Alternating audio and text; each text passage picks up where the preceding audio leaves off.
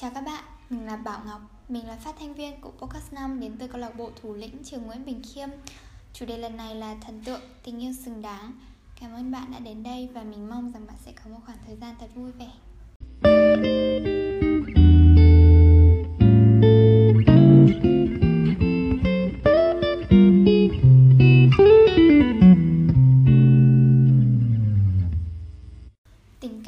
Thần tượng và fan, nó vốn là một thứ rất là khó định nghĩa và không phải là ai cũng đủ kiên nhẫn để thấu hiểu về nó. Đó không phải là tình yêu nam nữ, nhưng lại là một tình yêu chân thành xuất phát từ trái tim của những người hâm mộ chân chính. Nếu như trong tình yêu nam nữ, chúng ta luôn mong muốn được chiếm hữu trái tim của đối phương, thì đối với fan girl, họ cũng có thể dành chọn tình cảm của mình cho thần tượng một người mà có thể là cả đời cũng chẳng thể nào gặp gỡ có thể nhiều người sẽ cho rằng đó là thứ tình cảm ngốc nghếch hay là ấu trĩ, nhưng mà biết là sao được. Đã lỡ yêu thương rồi thì chỉ có thể trở thành chấp niệm cả đời mà thôi. Thần tượng của mình là chị Ninh Dương Lan Ngọc và còn có cả chị Khả Ngân nữa. Người ta thường cho rằng dành tình cảm sâu đậm cho một người mà ngay cả gặp mặt cũng không thể là lãng phí thời gian, rằng đem lòng ủng hộ và bảo vệ cho một người xa lạ chỉ vì mình rảnh rỗi thì mình khùng điên hay là mình trẻ con, mình trẻ trâu hay gì đó. Có người nghĩ rằng thần tượng đã bị đề cao hóa một thứ chẳng mang lại chút giá trị nào cả. Nhưng dường như là mọi người đang hiểu lầm về tình cảm giữa thần tượng và fan mất rồi. Ngoài thần tượng ra thì mình đương nhiên cũng rất là yêu quý gia đình của mình, bạn bè này, thầy cô và cả những cái mối quan hệ khác nữa. Không biết là mọi người có thường gặp cái trường hợp giống như mình không?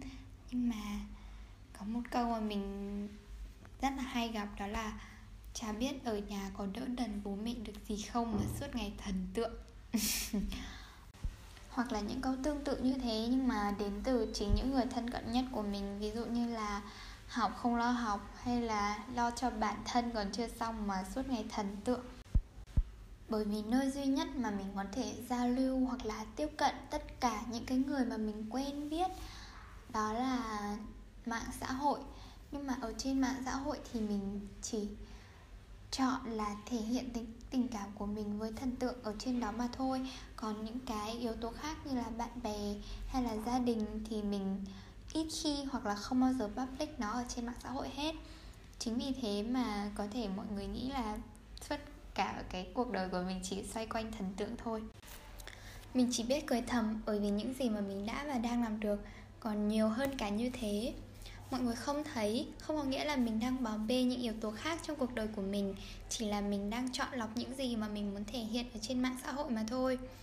Mình vẫn tự cảm thấy là bản thân mình đang cân bằng rất là tốt mọi thứ, cho dù có những lúc lung lay không đứng vững thì mình vẫn có thể kiểm soát được. Và dù có lời ra tiếng vào bao nhiêu đi chăng nữa thì tình cảm đối với thần tượng của mình nó không bị suy nhê một chút nào cả bởi mình cảm thấy nó rất là xứng đáng để mình có thể đánh đổi. Nếu như đấy là thần tượng của mình, thì nó hoàn toàn xứng đáng. Tại sao không? Khi mà nó là một thứ tình cảm trong sáng, đem lại niềm vui cho cuộc sống của mình và chẳng thể ảnh hưởng đến các yếu tố khác. Có một khoảng thời gian mà mình rất rất stress, đó là khoảng thời gian trước khi mình chuyển từ sài gòn về hà nội. Có nghĩa là trước đó mẹ mình phải làm việc trong sài gòn và mình theo mẹ vào sài gòn để học nhưng mà khi phải chuyển về hà nội, có nghĩa là mình phải rời xa những cái điều thân thuộc, những con người mà mình rất là trân quý. Trong đó có cả thần tượng của mình. Mình đã buồn và khóc rất là nhiều, gần như là hàng đêm. Sự buồn bã ấy đã kéo dài trong một khoảng thời gian không hề ngắn một chút nào cả. Càng đau lòng hơn khi mà không ai có thể hiểu được nỗi khổ tâm ấy của mình hết. Và trước ngày ra sân bay, mình đã có dịp được gặp chị Lan Ngọc và đương nhiên đó không phải là lần đầu tiên. Bọn mình đã cùng nhau uống trà đào này, ôm nhau một cái thật là ấm áp. Và chị ấy còn nói rằng là hẹn gặp lại mình ở Hà Nội nhé. Mình đã cảm thấy rất là hạnh phúc. Mặc dù là nỗi buồn với sự chia ly không thể nào biến mất, nhưng mà mình đã được an ủi phần nào. Điều đó đã khiến cho mình cảm thấy nhẹ nhõm hơn. Cái việc mà mình phải trở về Hà Nội nó cũng không còn nặng nề và quá u buồn như trước nữa khi mà ngồi đây để nhớ lại cái khoảnh khắc ấy thì mình vẫn hơi rung động và rưng rưng một chút Mình hoàn toàn có thể khẳng định rằng kể từ khi biết yêu thương một người xa lạ, thậm chí còn không được gặp mặt, mình đã khám phá ra được rất nhiều điều sâu thẳm trong con người của mình. Mình biết cách để ý những chi tiết nhỏ nhặt, tinh tế hơn, giỏi tìm tòi hơn và chưa lần nào mình đi quá giới hạn cả. Thứ mình nhận lại không phải là vật chất cao quý mà là một món quà rất đặc biệt về tinh thần. Khá Ngân nổi tiếng là rất chiều chuộng fan của chị ấy. Mình cũng được tiếp sức và truyền cảm hứng rất nhiều từ chị Khả Ngân. Các bạn thấy đấy, tình cảm giữa fan và idol của họ chưa bao giờ là tình cảm đơn phương. Đó là mối tình tuyệt đẹp mà không thể nào diễn tả hết bằng lời. Mình không thể nào truyền đạt được tất thảy những gì mình cảm thấy khi dành tình yêu cho thần tượng Nhưng chỉ có ba từ mà mình rất là chắc chắn Đó là không lãng phí mình nghĩ là ai trong chúng ta cũng đều có quyền yêu và được yêu. Mình gửi gắm tình cảm vào một ai đó Và mình tin rằng đoạn tình cảm ấy sẽ được đền đáp lại.